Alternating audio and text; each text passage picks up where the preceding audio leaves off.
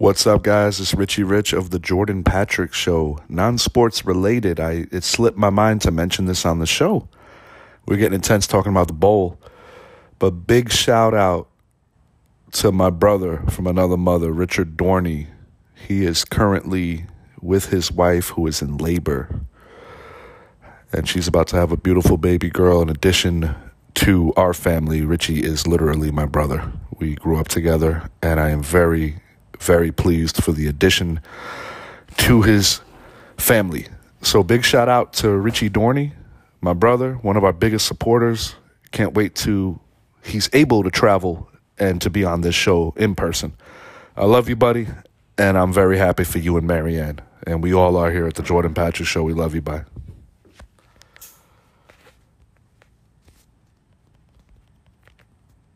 Uh huh. All right, all right, all right. It is Super Bowl Sunday. JPS Football Show. I'm your host, Elliot Evans. I'm here with Richie Rich. How you doing today, pal? I'm excited, man. We got the Super Bowl today. Uh, not the two teams I necessarily expected going. One of them I did. Uh, game for the ages. Former face versus the newer face of the league. It's going to be a lot of fun. A lot of fun. And uh, happy anniversary, pal. Yeah, happy anniversary. So um, there's a lot to talk about this morning. We're not going to have a super long show, but there's there's a lot of history. There's a lot of uh, um, records and milestones happening today. So uh, our host couldn't be with us. Our, our Jordan Patrick, the namesake of the show, couldn't make it today. But in honor of our celebratory anniversary Super Bowl show, he did leave us a message to not only celebrate our anniversary, but tell you his thoughts on the Super Bowl show. Without further ado, I'm going to let him talk. Hey guys, Jordan from the Jordan Patrick Show, just giving you my Super Bowl predictions for tonight's game. Last time these two teams met up was November 29th. The final score was 27 to 24, with Kansas City handling their business and coming out on top. Tonight, I don't know. I think it's going to be kind of interesting. Uh, the Bucks have the number one rush D in the league, and Mahomes is not necessarily 100% with that toe injury. Those are going to be two factors that really come into play here. Uh, it, but Kansas City's on the path to uh, becoming the first team to repeat since Brady's Pats did it in 2004. So just pay attention to a few key players that are coming back in this game for both sides here. You got AB, who says he is going to play today on the Tampa side of things. And then on the other side of things, you have Sammy Watkins, who is stepping back up to the plate uh, which I think is very important for KC, uh, seeing as they're going to double team uh, Tyreek Hill and Travis Kelce all day long. The coverage there is going to be smothering on the two of them, which is going to open up opportunities for guys like Hardman, Robinson, and the infamous Sammy Watkins. Uh, last time these two teams met up, Tyreek Hill got three receiving TDs. This could be he could be an X factor this game as well. I just think he's going to get uh, he's going to get smothered today. Quite frankly, they're going to put everybody on Tyreek today to try to shut him down. Uh, but what what's going to be exploited today is uh, special teams. I think this is going to be uh, possibly a game changer. Uh, special teams for KC is absolutely amazing. One of the names I already mentioned was Hardman. This dude is a uh, kick returner, punt returner. He's potentially going to get a punt return, maybe a kickoff return for a TD. I'll call it now. Go out on a limb there and, and throw that prediction out there because Tampa Bay's kick coverage unit is not the best definitely not the best. There's some holes there. So my final prediction for this game, I, I absolutely think it's going to be a shootout. Um, even though you have the Honey Badger on one side trying to shut down Mike Evans and and Chris Godwin, I think it's going to be a damn close game. The spread is what three and a half in favor of KC. I think KC covers that spread, but just barely. I think they win by four and the final score is going to be 41 to 37 in a weird score wild game. Absolute shootout guys. Enjoy it.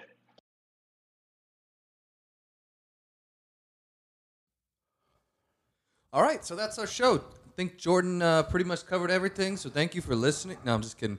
Um, that was a great recap though. That was great analysis. Thank you jordan for sending us that audio over. Um, like the score call too. Yeah, yeah. He he touched on uh, definitely some legitimate keys in the game, and I'm glad he didn't go over some of the ones I thought. So, so we have a couple of differing ones. We still have a little to talk about. Yeah, so- yeah. But no, he, he did good. Um, yes, very good. So one host has weighed in on their prediction for the game. Uh, I hope someone at home is keeping score. Um, so we we were going to start with uh, a little brief season recap for these two teams. I think um, it's always interesting to think about the journey here and not wait for the uh, NFL Films version to come out around um, the last minute of the game. Um, pre-order now. Super Bowl champion. I'm just kidding. Um, And then America's game, of course, going into next season. One of these two teams are going to be hosting the opener next Thursday, you know, the first Thursday night of the year.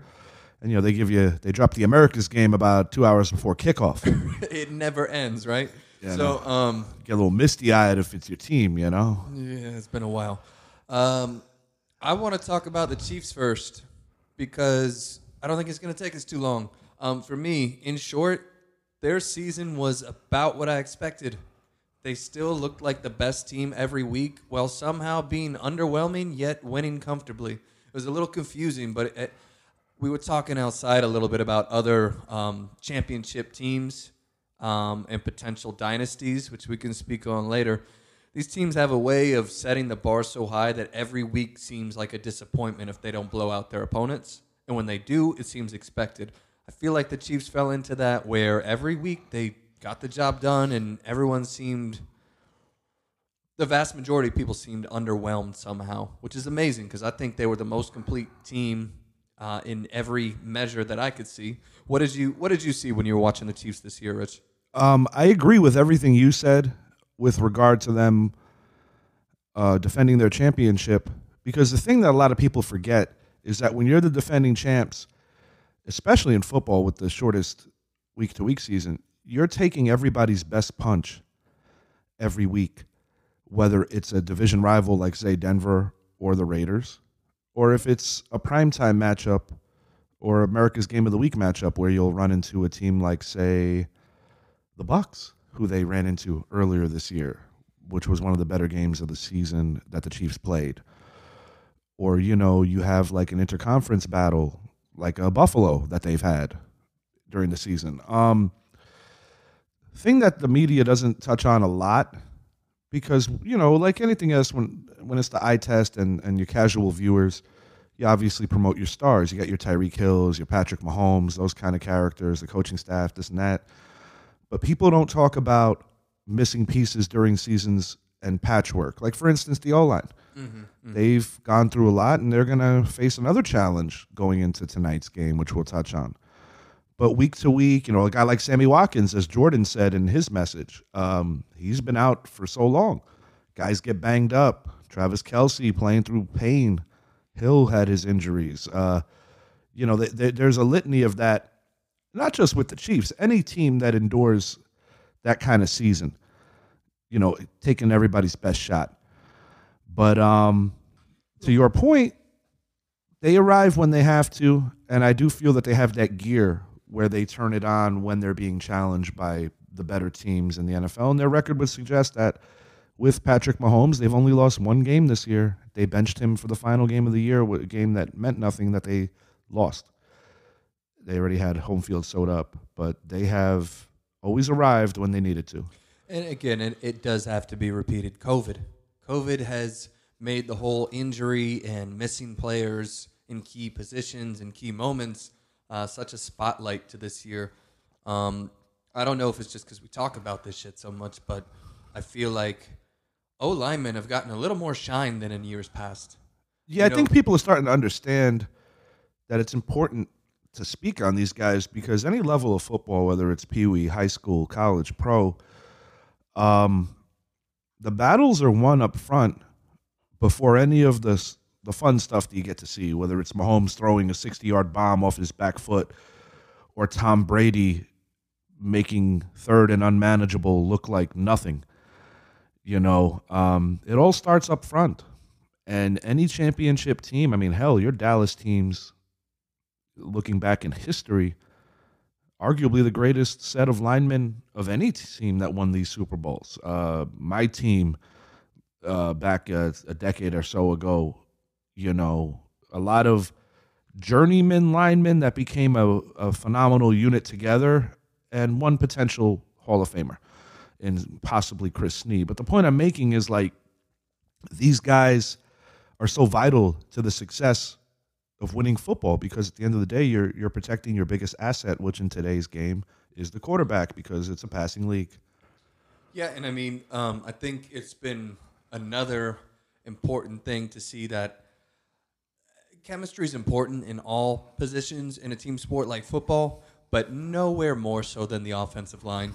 Um, you can have an inferior talent on the O line that knows the guys next to him and is part of that unit for years perform better than getting some highly touted free agent that doesn't pan out. I think your team knows that all too well um, about overpaying linemen that didn't fit the system or Oh, yeah. didn't gel. And and people are too quick to just say, okay, um, Ereck Flowers is garbage. And, and that might well be true. But it can also be the case of players getting moved around and never really finding a home with that unit. Because the O line, and you know this because you got to play O line when you were younger, and as did I. Again, very low level, but but these concepts are consistent through the years. They just get enhanced. Mm-hmm. The player needs to trust the guy next to him in order Yeah. to do the best because it's not just beating your man on every play. It's your quarterback knowing that all right, if if my man at right tackle is going to get beat, it's probably going to be the outside, so I can step up and in the pocket. These scrambles aren't pure athleticism and, and reaction. There is an element of of practice to it. practice and planning because to your point if your team is going through bad performance where your guys are getting shifted around or if guys are just getting hurt as a quarterback or even guys that are playing next to each other on the line it's hard to build that rapport because the offensive line in my opinion is the tightest knit cliquish group of any football team. Easily, easily. and i think you know they sit together they eat together. yeah i can see that too. But they're like the hard kids. They're Yeah, just- because because like like a kicker, they're they're similar. I think Jordan would appreciate the analogy. They're similar to pitchers. Mm-hmm. Like say if a pitcher got a no hitter going or a shutout going, people leave him alone. And with kickers, if they got a big kick on the horizon, like if they're positioning for a potential game winner, guys tend to just not look at them. Mm-hmm. Let them zone. Let them do what they do. And kickers are so important also, and especially a game like today. Ask uh, ask any Buffalo Bills fan how important a kicker is, to bring it back to the O line, or a Patriot fan for that matter. Yeah, for sure. Um, that, to bring it back to the O line, that's probably been been the one weakness of the Chiefs that's been a consistent storyline throughout the year, and that to me uh, segues nicely into talking about Tampa's season because what's been so impressive to me about Tampa Bay's second half of the year has been the way Brady has adapted and learned to have that chemistry with the O line. Right, Yeah. Brady is Yeah. not the pure athlete, um, at least with his legs, that some of these other newer QBs are. But his understanding of how the pocket moves is going to be in direct correlation with the guys he has in front of him. The first half of the season was a fucking mess. It was. It made me feel good because one, I don't like Brady, and two, I predicted that Tampa would struggle to adapt. Well, Me too. eggs on my face because here they are in the Super Bowl. What was the turning point in the season to you for Tampa Bay? When did they put it all together finally? If I had to take an honest guess, I think it was during that rough patch where they lost a tough one to the Chicago Bears where Brady didn't realize it was fourth down. They lost a tough game at home to the Los Angeles Rams. They lost another tough game at home to the team they're playing today, the Kansas City Chiefs. And Bruce Arians, during this uh, rough patch, really voiced an amazing confidence in his team, feeling that they were going to be where they needed to be and that this was all part of the growing curve, the learning curve, I should say. But I do think that Brett said this on a show super recently. And ultimately, it came down to allowing Tom Brady to be trusted a little more than the typical player of most teams and essentially put that faith in him that this is your show and that these men are going to follow you. And, you know, there's a lot of respect on that team with Brady's teammates because a lot of these guys, for a lot of different years, played as rivals. I mean, Antonio Brown was a Pittsburgh Steeler forever, a team that constantly ran into the Patriots in meaningful games. Leonard Fournette, a little more recently, was in a title game against him with Jacksonville. You've got um, other players that maybe didn't have the same success where they would meet Brady, but just were top tier players that know all about him. And then Sue knows about him. More so, Jason Pierre Paul. You go back to Super Bowl 46, Tom Brady was mic'd up saying, Holy fuck, it's like throwing into a forest. You know, uh, JPP's long arms and whatnot. Um, there's a lot of side stories here. Uh, on the opposite side, once again, a lot of respect, a lot of familiar faces. Andy Reid has faced Tom Brady in a Super Bowl way back in Jacksonville when he was still coach of the Philadelphia Eagles. Steve Spagnuolo, head coach, uh, excuse me, defensive coordinator of the Kansas City Chiefs, was instrumental in shutting down arguably the greatest Tom Brady led team of all time, which was the 07 Patriots. Uh, upset the Giants had way back in 2008 2007 season. Um, there's a lot of storylines in this game. You have Le'Veon Bell, Antonio Brown, who were two thirds of the Killer Bees that are playing against each other. Mm-hmm. You know, the storylines are limitless here with with a lot of guys. And what's interesting with this Tampa thing, because getting back to the question of how they turned it, is I think guys just started getting comfortable and acclimated to playing up to the standard that they were expected. I mean, for the majority of the season, the New Orleans Saints were the better team in the South, mm-hmm. and they weathered injuries better because Brees had missed time. They still won the division. They convincingly swept Tampa. I was going to say you pointed out um, in our preview show for the playoffs that beating a team three times is extremely difficult to do, and obviously. Uh, is what happened. The Saints were not able to beat them. Very few teams have done it, and to the best of my knowledge, not checking out a fact check on this. Last team to do it was the Tennessee Titans, way back in I believe '99 against the Jacksonville Jaguars. Those were the Jaguars' only three losses, with the third being the AFC title game. Mm-hmm. And the other one that comes to mind, you got to go back to the very year after that, 2000, when the New York Giants, who won the NFC that year, yeah, losing to the very famous Baltimore defense, they swept the Eagles three times that year. But it doesn't happen very often. And to be honest, in all my years, those are the only two times I actually recall that happening. Mm-hmm. So I think I think just to summarize this up just a little bit, um, because as you pointed out, there are limitless storylines. This, I mean, the media coverage this year should be so in depth with the um, wonderful amount of stories you could tell about either team so many so many intricate rivalries and built-in things to this. We could spend hours on it. We're not going to do that. Super Bowl Sunday, we want to get you in position to get on the couch with your food and all that stuff ready to go. So, um, two extremely different roads to this point. The Chiefs came in as repeat champions. Yes. They pretty much met all expectations, I would say. Um, week to week, maybe it looked a little off to some people, but frankly, you can't deny um, what, two losses? Yeah, two losses and, and, and only one with Mahomes because, as I alluded to, Week 17 right. Had no bearing on their future or season. So the Chiefs have pretty much steamrolled their way to back-to-back Super Bowl appearances, whereas Tampa uh, had the high expectations, sort of failed to meet those early, and then have come on extraordinarily strong in the second half. So before we talk about the actual game coming up, we're going to let you hear from a big Tom Brady fan uh, and we'll be back after that. All right, boys. This is Bretsky tuning in to the JPS Football Edition. Just wanted to give you guys my uh, predictions for the big dance. I believe that Thomas Edward Patrick Brady will be hoisting the seventh Lombardi. Final score 42 39. Buccaneers winning at home. You guys enjoy enjoy the game. Love you. Fuck you, change. Peace. Okay, thank you, Unabomber. Um, that's that's Brett, friend of the podcast. Wait a minute, I thought that was that Stan Jachmioff guy. From Wait, him and Brett are the same guy? No, no, no, no, definitely not. That's Don't- so weird. They have the same audio issue, but um, they are definitely different individuals. because I used to speculate that Hulk Hogan was Mr. America, but I never was really able to put my finger on it. no, no. No. See, Jachmioff is a, a huge Chicago. Shout out Bears Jason fan. Cade. and uh, Bretsky's a huge Tom Brady Brady um, fan. Wait a minute. So is that why his audio? I Because I, heard Brady was doing it different this year. He wanted to go new team, so he wanted to go to Disney first, and then he wanted to go to the Super Bowl. So, wait a minute. I don't want to speculate. Safe out there, kids. Uh, Brett's um, married. So, I don't want to speculate. So you saw what happened to Vito on The Sopranos. Speaking of Tom Brady, This will be his third Super Bowl that he is coming in as an underdog. Now, before we talk about that, I want to point out he's being uh, his team at least is underdogs, even though he was part of a team that just knocked off NFL MVP Aaron Rodgers. Yep. Honored last night at the NFL Honors, the, and much deserving.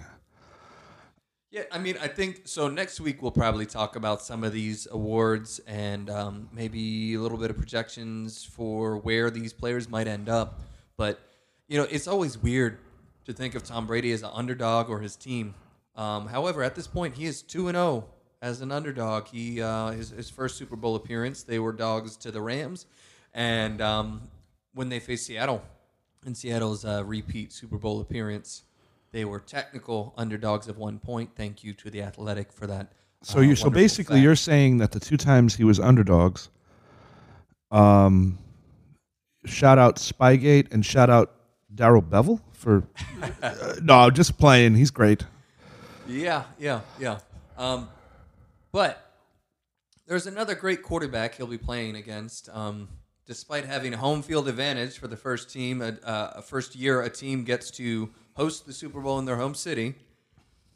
Despite that, they're underdogs to the Kansas City Chiefs, and we all know why. It's Patrick Mahomes. Yes. Are we? Do we want to call this the the passing of the torch? Did that already happen? What What does this game mean to you as far as the future of the face of the league? Before we touch on that, I gotta since I'm gonna corroborate that what we just said about the home field advantage. This is interesting. This particular season, the Tampa Bay Buccaneers are trying to do something that most recently the Packers and Giants did, which is win all three games on the road leading up to getting there. Mm. Oddly enough, they're in their home stadium. I feel that Tampa has played better football on the road. Their record would suggest that three of their five losses have happened in that stadium, one of them against the team they're playing today. Um, one last stat I got to throw out there. Jordan gave a good one with the underdog Brady thing. Tom Brady has never lost a Super Bowl on grass. Philadelphia Eagles and my New York Giants, for his three losses, that was indoors on a different surface. Interesting. Yeah, I mean, so there, there's a lot of little factoids we can we can talk about this game, but But I mean, Patrick Mahomes is also undefeated on grass. Granted, he's played uh, yeah. eight after today, eight less Super Bowls, but nonetheless, uh, Well, but so okay, so we could talk about this um, also in terms of, of budding dynasties. Obviously, um, much of the 2000s were dominated by the Patriots and Tom Brady. yeah, Here he is again. Patrick Mahomes is in his second consecutive Super Bowl, and as you pointed out, his third consecutive AFC Championship. Yeah, who he ironically lost to Brady, and similar to the Rodgers Brady thing, Mahomes was the MVP that year mm-hmm. in a very classic AFC title game that was decided in overtime. Mm-hmm. Brady, and I got to give him credit for this because I know we get on him when he doesn't shake hands. I got to also say this. In victory, before he celebrated with his teammates, he knocked on the Chiefs' locker room door and met with a very young Patrick Mahomes to congratulate him on what he did that year, to talk to him from an elder to a younger player about just football and, and where he's going and what he thought of him. And I must say, for someone that's that high on the pedestal, to bring it down and for a very young player, I think that's admirable on Brady's part. And as NFL Network alluded to, these two, despite playing such a massive game, were very loose talking to each other, almost like you would see in a boxing match leading up, where they you'll have an orator and the two guys are talking. This obviously doesn't have the same uh, kind of depth and hatred of a, maybe a boxing match. This isn't Frazier Ali, but nonetheless, it was interesting to see the kind of rapport these two have and how it seems like the game isn't too big for them. Well, I think, and a lot of older guard people knock players for this. They feel like it's less of a competitive thing, but you know, I call bullshit on that. You know, there there are stories of of soldiers at war with one another in, in ceasefires. You know, sitting back and talking to one another. Everyone has probably heard the World War One stories uh, where there was a ceasefire during Christmas and the guys came out and played soccer with each other and shit like that. Point being, you can be intensely competitive during the game and be close friends when you're not playing. Look at Charles Barkley and Michael Jordan before they had a fallout post career. Those two were inseparable during Right. the primes of their careers. Yeah, so They I mean- played golf together during the finals. Right. So I, I do get a little irked. I do get a little irked when people talk about the chumminess of players and it's not the same as it used to. Bullshit. Bullshit. Um, there, there's different issues with the newer perspective on the way teams are formed and stuff, but I think we're going to see an amazing duel between the new face of the league and the um, the goat, as considered by most. Most people would give him that title. I do. You know, as we were talking here, it did occur to me. I don't really feel like Brady was the face of the league at any point, even though he's been the most successful quarterback of our era and argu- arguably of all time. I would never really feel like he was the, the poster child for the league, like Madden It's- cover type shit. it's interesting. I mean, although ironically he was indeed on the Madden cover, one of the few that didn't get injured. Good for him, because most of the time when you get on the cover, you get hurt. But how many times was, was he on the cover? Just once. Just once, right? Yes, And This is a man that that's the the winner in our era. He is To my knowledge, though, to be fair, I do believe that with the exception of John Madden himself, no actual player, and John Madden once upon a time was a player, uh, has made the cover more than once. Agreed, but and, and Madden is not the ultimate measuring stick for um, Oh no. which players the leagues are pushing. I just genuinely feel like there were so many Patriots fans that that worship this guy. I feel like the league never really tried to push him on other people because there is that love hate thing. Well, it's funny. I almost feel like it's a reverse psychology that the league plays with the general public and general fan bases. And you actually opened my eyes to this just one random night when we were talking sports. Is that as he being the villain, so to speak, the the Darth Vader, so to speak, mm-hmm. because kind of like the way the Yankees were painted for such a long time with always winning. Other great franchises have, have been painted that way. The Kobe Shaq Lakers, a lot of people don't like them, you know, yada yada um, is that a lot of people outside of New England and now Tampa tune in because they want this guy to fail. Yeah. But the following and the passion that people tune in whenever Tom Brady's on the field is undeniable. Whether you want him to win or you want him to lose, the point is you're watching him. And I think it's almost like a reverse strategy because, you know, let, let's be real. He got hit with accusatory stuff with the, the deflating of the footballs. I'm not going to get too hard on him for because other quarterbacks have openly said that they've done it too. Yeah, you I think got- Mm-hmm. because it was Tom Brady and because New England already had a little bit of a dirty program, so to speak, with the Spygate, which was undeniable.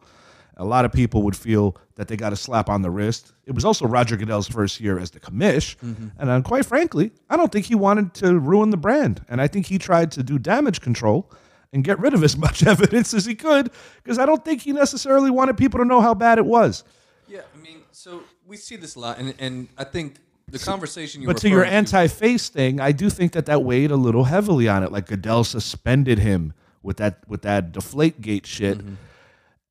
And um, you know he still ended up in the Super Bowl. And Goodell did look a little hesitant to want to hand him that Lombardi, although it was one fair and square. And then you got uh, this has nothing to do with Brady, so to speak, but one of the best owners in the NFL. I mean, he's an old man. Shit, it was what it was with the whole uh, what, what do we call that one? Hand job gate.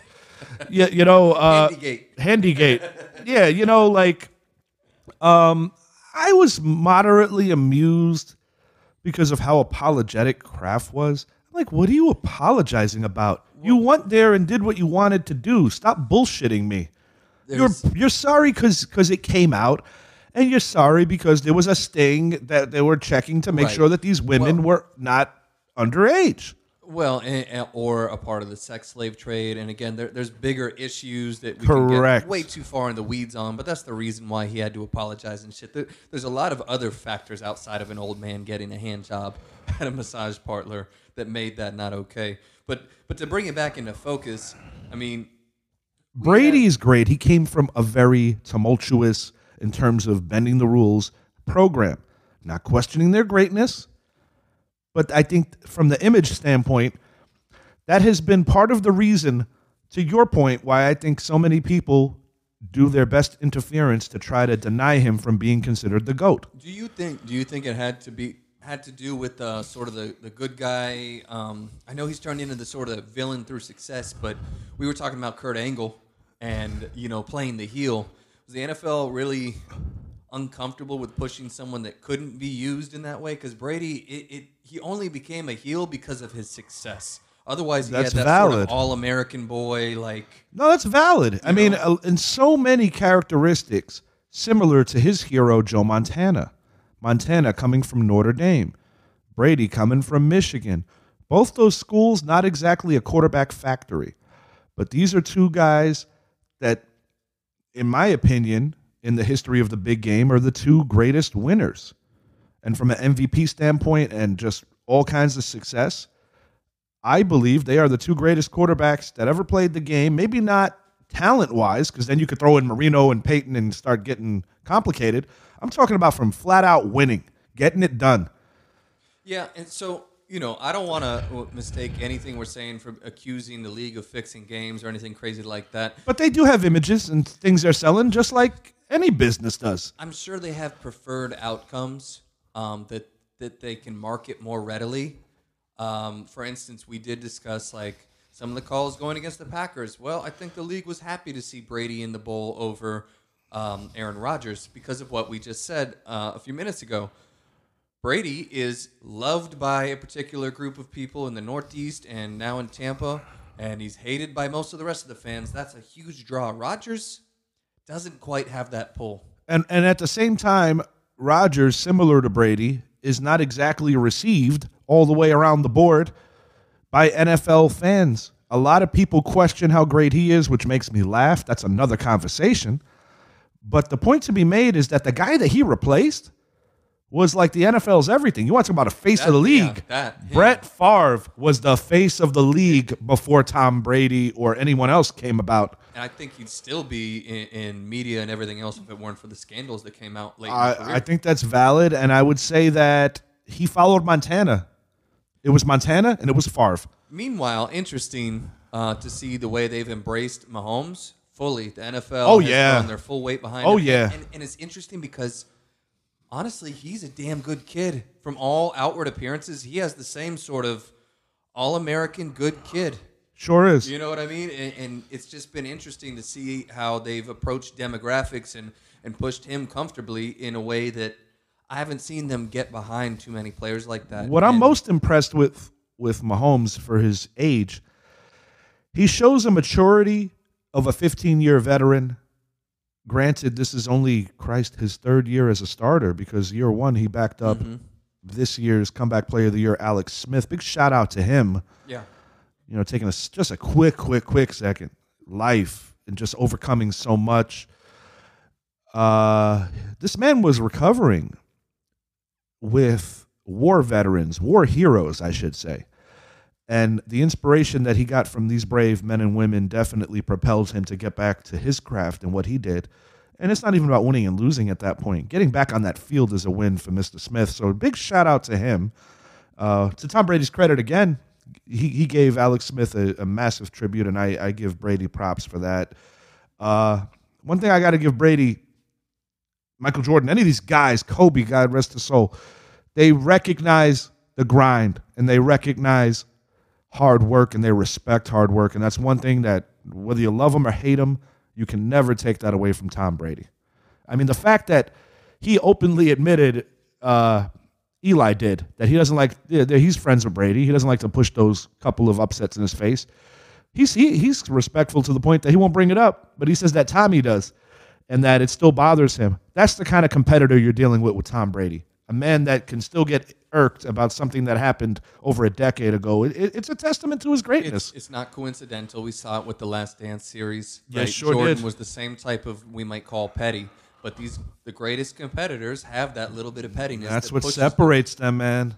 It's you know you don't always want to be around those guys, but they're they're hella fun to watch. Like, so yeah. you know, here we are, 34 minutes in, and it is time for us to actually talk about this game that's happening today.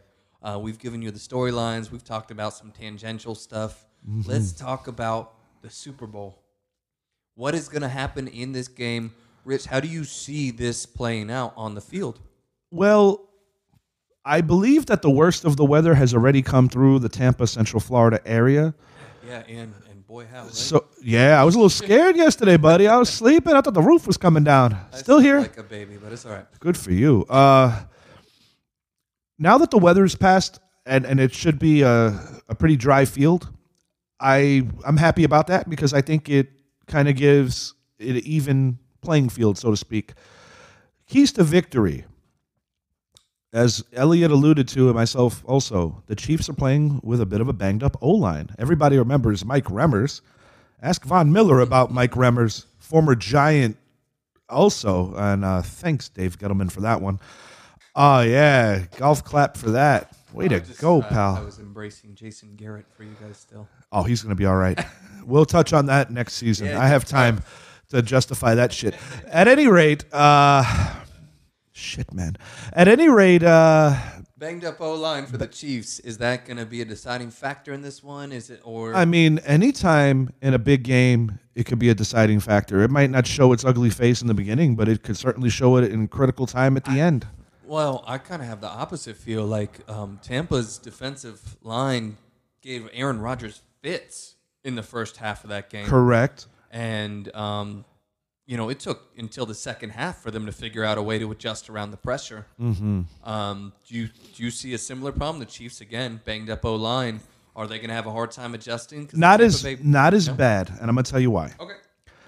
No disrespect to Aaron Rodgers or the Green Bay Packers, but the Chiefs have more to work with. They have an all pro tight end in Travis Kelce. Mm-hmm. Mahomes is so great at just getting rid of the ball quickly, and, and they have a litany of packages that they could throw at the best defensive coordinator that can be confusing. Yeah. Now, you got Todd Bowles, former Jet head coach, who turned out to be a damn good defensive coordinator against Steve Spagnuolo. A lot of people want to talk about the great arms and the, the these wonderful quarterbacks. Defense is going to be key in this game at certain points. And I'm not talking about shutting it down like the 85 Bears. I'm talking about getting off the field on a third down, holding a team to a field goal. And, and our, our namesake host Jordan pointed out, uh, you know, the Honey Badger matching up with Mike Evans or Godwin, and Yeah. what a crucial matchup that was going to be for sure. No question. And on the flip side, you know, Tyreek Hill scorched these guys for over 200 yards in their first meeting. The score was a lot closer than the actual game. Tampa chipped away when it was kind of decided. Um, you know, one thing I will say, and that's going to be enjoyable about this game, is that neither quarterback is gonna is gonna fold under the pressure because these two are very comfortable playing in big games. Their previous matchup was an instant classic. I expect the same. Um, but yeah, keys to victory. Tampa has got to exploit the mismatches on the front line. Where the Chiefs might be able to take advantage is knowing with the little toe issue that Mahomes has and the weaknesses on the O line. If Tampa gets a little too aggressive, I can see the Chiefs taking advantage in the screen game, taking advantage in the middle of the field, and just getting matchups that are favorable to them in open space because the Chiefs are the fastest team in the NFL and the most well oiled offense in the NFL. And if Tampa gets a little too aggressive trying to get after Mahomes and taking the game over that way, Mahomes can definitely make them pay. So what I what I saw against Green Bay, the, uh, uh, Tampa was effective sending not crazy blitz packages, but usually sending like one extra rusher per down, Yeah. so rushing five. The Bakhtiari absence was big. Yeah, um, but sending you know that fifth pass rusher from from an undisclosed location, right? A blitzer. Yeah. And then covering underneath, they ran that famous Tampa two type coverage within the blitz package, as far as I could identify. Um, so they shut down the immediate answer to blitzes. Normally, you get blitz, you got to dump it short, Correct. and that's what Green Take what Bay they give you. Right. Except they weren't giving up the short pass on the blitz. The vulnerability was deep, and of course, to get the ball deep, you usually need time. So it's a risky strategy that I think you're you're calling it out. If Tampa uses that approach, I think they're going to get burned because what's unique about KC and Andy Reid's offense is they move the ball as well horizontally as they do vertically It's scary. they use motion like their offensive scheme is the definition of modern football. It's scary. They uh, make you adjust pre-snap by sending people in motion, using those formation shifts, the opposite of what Jason Garrett's offense looks like. Um, they make the defense think and then catch you off guard. They run those jet sweeps to hit the sideline. They run the fakes that come back with a screen. There's a lot of misdirection so that the defense can't swarm to the ball. Kind of slowing down the missile, so to speak. Kind of slowing it down the blitz. Yeah.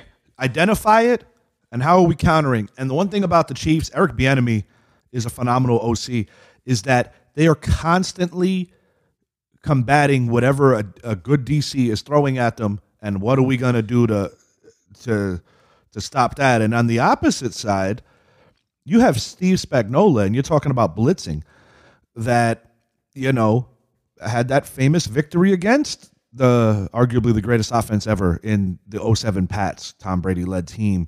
Now this is not the same teams playing. These are years later. This is completely different situations. But that's a great matchup too. And you know, Jordan made the point about Honey Badger. Um, I see KC as not necessarily a top 10 defense, but I see them as an opportunistic defense. And, you know, just as important on the other side of the ball, KC is going to have to win those matchups up front. They're going to have to hold Tampa to field goals as opposed to touchdowns. Where I do believe Tampa could have an advantage is the Chiefs have been susceptible to the run this year.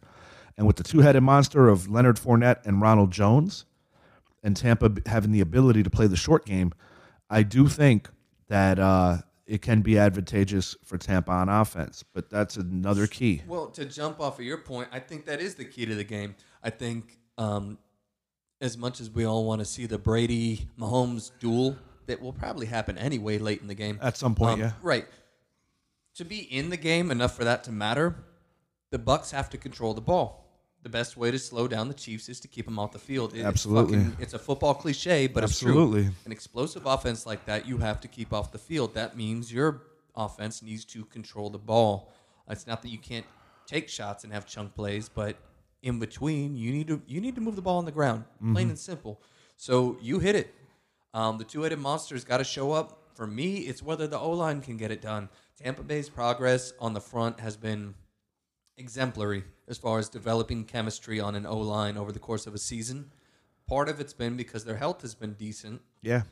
and um, my concern is I'm not sure they've gotten greater at run blocking as much as they've improved in the pass protection. That is certainly where they have improved, and it was on full display in the Green Bay game right. So and in the Washington game for that matter. Yeah, yeah. Um, so I'm thinking, you know, for Tampa to keep this a winnable game, they have to control the ball on offense, plain and simple. Now, for me, KC with their litany of weapons, they're gonna have an X factor. Hardman's got to have a big game, and I think he will. He's gonna have comes down to Mecole Hardman? Believe it or not, not that the other guys aren't going to show up. Not that um, you know Sammy Watkins not going to make a few plays. Hill's always going to make a few plays. Their running backs are going to show up. It's not that any of these guys aren't going to do what they do. I think it's going to be the back-breaking plays are going to come from Hardman. I'm gonna I'm gonna hit you with something that could hurt the Chiefs, Okay. or also help them. It depends. Travis Kelce, who's explosive, great tight end, might be relegated to blocking a lot more than most game plans because of the fact that they have issues on that O line, which might take the ball out of his hands, so to speak. Where you might be surprised and see KC's second tight end getting some action because the, the thing is, it really depends on how this game goes. But uh, just as important as everybody said, Green Bay had to rush for more than 85 yards to beat the Bucks. Same goes for the Chiefs because as explosive as their offense is, and sometimes in that offense they set up the run through the pass, which is the new wave in the NFL, where in old days it's the other way. Um, should they have issues getting open or just you know This is, I mean, this is the legacy of Mike Leach and the air raid offenses from college, and of course he had his mentors. But you know, Texas Tech has kept that style ever since he left. Oh, um, yeah. years ago under yeah they kept it true yeah. Yeah, Kingsbury did the same shit, right? And he was All these guys Mahomes. are doing big things in the NFL. It's translating. They, yeah, because it's a great approach. You can move the ball. It, it ironically, it goes back to West Coast concepts. you can do just yup. as much Bill with a Walsh. short pass than running the ball. Running the ball looks wasteful when you consider the pro and con of throwing a short pass. You can throw a short pass; it's relatively low risk and has the potential. And what did we yeah. talk about? That's why running backs, with the mm-hmm. exceptions of the CMCs and the Zekes and the Saquons, Henry's a different class. He's a different era. Put him in the 80s, he can hang. The point I'm making is that they're getting devalued again because of the way offenses are doing business now. You can run with three committee backfield. It's The backs- different. the backs that are most valuable right now are coming out of um, they're either hybrid backs like a McCaffrey or a Saquon that that can catch as well as they can run. Derrick Henry's in a dying breed. He is, um, but even him, he's much better, I think, than a traditional. uh, Oh no, no, no runner. question. He's more talented. No offense to the older cats, but you know, it's just the evolution of the athlete. The other running backs that are having great success are coming from spread offenses Mm-hmm. that have the, the the sort of one cut backs, the Zekes. Um, you know, any of these backs that came from uh, a Nick Chubb. Nick Chubb. Nick Chubb's a little bit different because he came from Georgia. They still are kind of in that Alabama Derrick Henry dying breed of, of downhill power eye type shit. But Chubb is a little bit more of a blend. Um, I digress. We could we could do a whole running back show. I think we we've reached the point where we need to just make our fucking calls on this game. Right? We've talked about it. We've talked about the intricacies of it. I'm sure you've heard it from other places. Richie, who's going to win this Super Bowl? Oh shit. Uh, For the record, we have our namesake host Jordan Patrick calling uh, 41-37 in favor of the Chiefs. Our other um, guest of the show and co-host Brett called what thir- uh, um, 42-39 in favor of the the Bucks. I have been hypercritical of Tom Brady and the Tampa Bay Buccaneers all year, and I have basically picked the Chiefs every friggin' week since last Super Bowl. I was the only guy last year that picked the Chiefs against the Niners. Yep. I'll tell you, I'm, I'm breaking into two. I want the Chiefs to win. I do. But this is my opinion. Oh, fuck. I have a funny feeling that the Tampa Bay Buccaneers are going to win this game because I have a feeling that they're just going to be a little more physical. And I think at the end of the day, they are still playing in their home stadium, and that does count for something. Um, I'm going to go Tampa Bay 33, Kansas City 30. I hate that I'm picking the Bucks. I don't want them to win, but that's my opinion. And uh, I think we're looking at uh, Ronald Jones. Yeah, I said it. Ronald Jones, Super Bowl MVP. He's kind of been phased out the last few weeks. I have a feeling he's going to go off on one of those Marcus Allen esque runs that's going to shock everybody watching tonight and make people remember when they shot commercials of Emmitt Smith while he was still playing the damn game. Highlights of it. I have a funny feeling Ronald Jones is going to have a night. So you referenced last year's picks, um, where myself and Jordan picked the Niners. You picked the Chiefs. I'm not making that mistake again. I'm not picking against Patrick Mahomes. Um, they've been the best team all season. He is the future of the league, and, and not only that, as great as he is, he has an amazing supporting cast that is not quite as aged as some of Brady's. Um, which is why I bring up players like Hardman. I bring up um, that they're going to have con- contributions from so many different places where the Bucks, I think, are limited to their their stars. Um, this is going to be close at the end of the game. I think the Bucks, uh, excuse me, the Chiefs are going to pull away in late third, early fourth, and have like an 11 point kind of lead. And at the final score, I'm calling is 36 34. Brady's going to have a chance at the end of the game with too long of a field and not enough time. Going to end with a Honey Badger pick, his second of the game, which will give him the Super Bowl MVP. I hope you're right, even though I picked oppositely. We shall see. I cannot believe I picked the Bucks. All, all year I stayed away from them. But I'm trying to be uh, true to the one year anniversary. Last year I picked against both of you, and last year you both picked the NFC. This know- year I'm picking the NFC. The only NFL game I've, I've gone to in person was the Bucks and the Giants. I didn't know that. Yeah, way back in the day. Um, We're going to speak on that outside. anyway, Happy Super Bowl Sunday. We made it a year. Thank you to our co host, Jordan Patrick, Brett, Richie, of course, to my wife for letting me come over here, to my children for not noticing that I'm gone. Uh, Richie, anything you want to say before we sign off? In the event that a defensive player should win MVP, I got to bring it home in my loyalty to Big Blue. Jason Pierre Paul showing out against his former DC Steve Spagnuolo. Uh, I hope everyone stays healthy. JPP went through so much hell. I am very happy for him that he is on this stage again. He went through a lot to get back to where he is, and uh, he's a tough son of a bitch. But good luck to everybody playing today, and above all else, I want these guys to stay healthy.